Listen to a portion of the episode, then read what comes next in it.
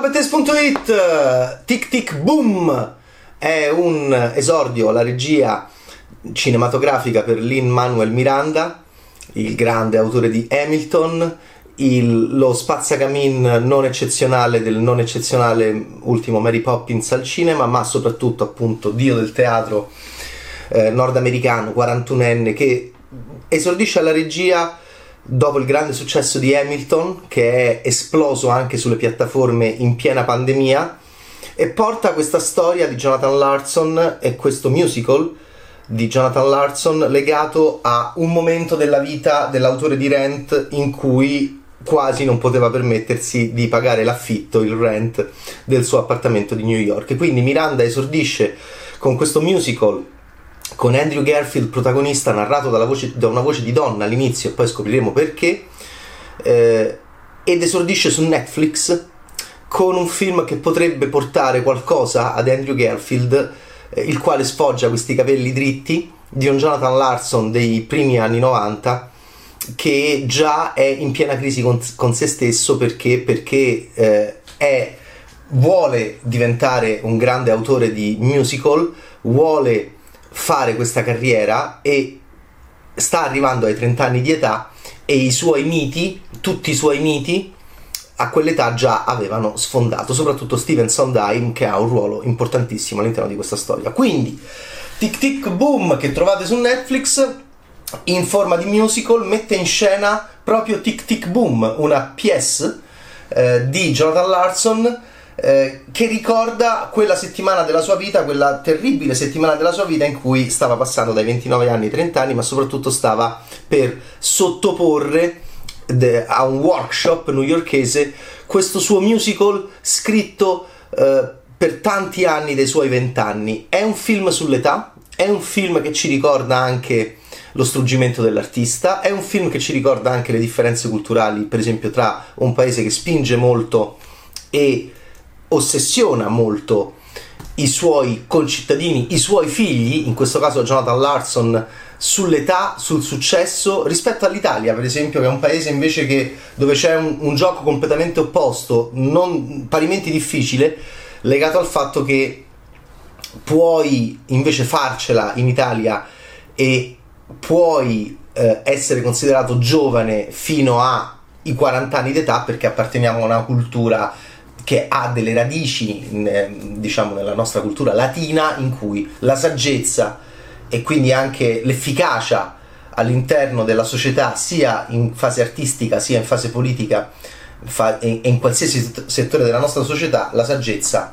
può aiutare una persona eh, e può eh, giustificare il successo di una persona ai 50, 60 fino ai 70 anni di età. Nella società nordamericana è tutto il contrario e ovviamente quello che ci interessa, uno degli spunti interessanti da appunto spettatori italiani per esempio può essere vedere questa, eh, questa incredibile differenza col nostro paese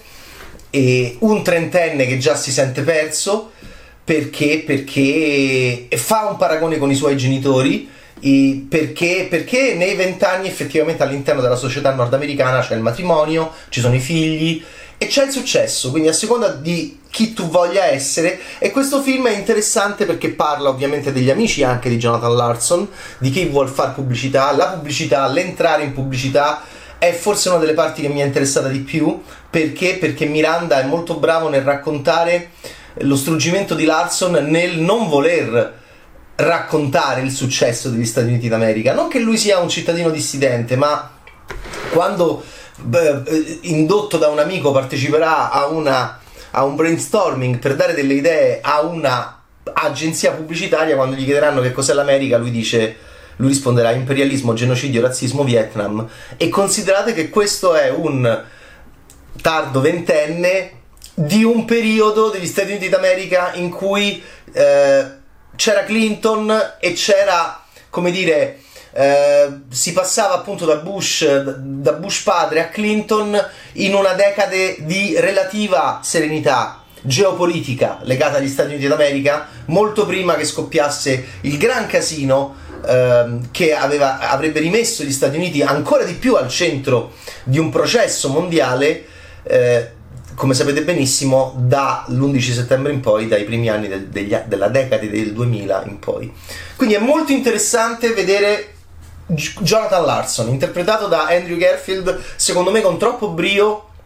e con troppa forza, come spesso capita a Garfield, con un sorriso, con una fisici- fisicità e una attitudine mentale troppo vincente, troppo positiva, nel momento in, in cui questo qui non aveva i soldi per pagare l'affitto a New York, ma quando partecipa a un brainstorming pubblicitario, lo vediamo che non riesce a vendere gli Stati Uniti, è un artista. Allora, questo è un film. Eh, prima che Larson abbia l'intuizione di portare Giacomo Puccini dentro il musical di Broadway, che è la grande idea di Rent, il musical che lo renderà famosissimo. Ecco, questo è un musical su quel momento della vita di Jonathan Larson, il suo egocentrismo, la sua incapacità di vedere attorno a sé eh, gli amici perché? Perché è il ritratto del giovane artista, ma non è James Joyce, è Jonathan Larson ed è un ritratto furente, furioso, dentro una New York dove tutti sono infelici, ma è il difetto del film. Miranda non riesce a raccontare l'infelicità di New York, invece è una New York di amicizia, è una New York dove anche eh, i piatti sporchi inquadrati da Miranda hanno un effetto estetico, sono belli, l'appartamento di Larson è bello nel suo disordine Larson è sempre bello nel suo disordine, è sempre bello nella sua... e questo è un errore che non penso che porterà Garfield alla vittoria dell'Oscar e forse nemmeno alla nomination. Ma comunque Garfield ce la mette tutta, sta lì con sti capelli dritti, appunto eh, tipici di Jonathan Larson, e noi vediamo Tic Tic Boom, noi vediamo questo suo musical che ricorda un altro suo musical della giovinezza. E la cosa più interessante è eh, vedere questo soggetto, questo cittadino nordamericano che idee ha in quella testa con i capelli dritti, è appassionato di nuoto come Juliette Binoche in Film Blu e come Nanni Moretti e va a nuotare per rilassarsi. Eh, ha una fidanzata che mh, interpretata da Alexandra Ship che è sempre molto estetica ma vorrei che fosse più a volte appunto vibrante nei film è la Storm dei nuovi X-Men a me piace molto come attrice ma la volevo più, più vibrante. In questo film Vanessa Hudgens invece fa il suo, è una sorta di coro che osserva con il suo sguardo anche intelligente, acuto, le dinamiche di Jonathan Larson e è un po' questa musicista quasi extradimensionale che partecipa alla messa in scena de, de, de, del musical di mm, Larson che è un superbia e che è e che è quindi perché Tic Tic Boom è un musical che racconta la presentazione di un altro musical di Larson che è Superbia prima che lui arrivi a fare Rent, in poche parole.